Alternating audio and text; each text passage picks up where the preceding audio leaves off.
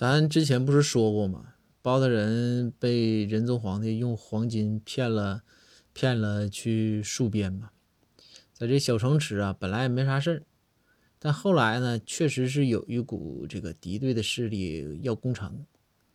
那包大人呢，就坐镇中军呐，然后让所有人都严肃起来啊，所有士兵上城楼。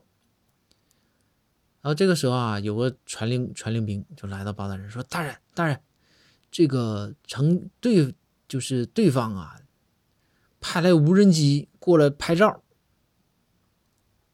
包大人一听说，嘿呀，还有高科技玩的。然后紧接着传令兵就问说：“大人，怎么办？”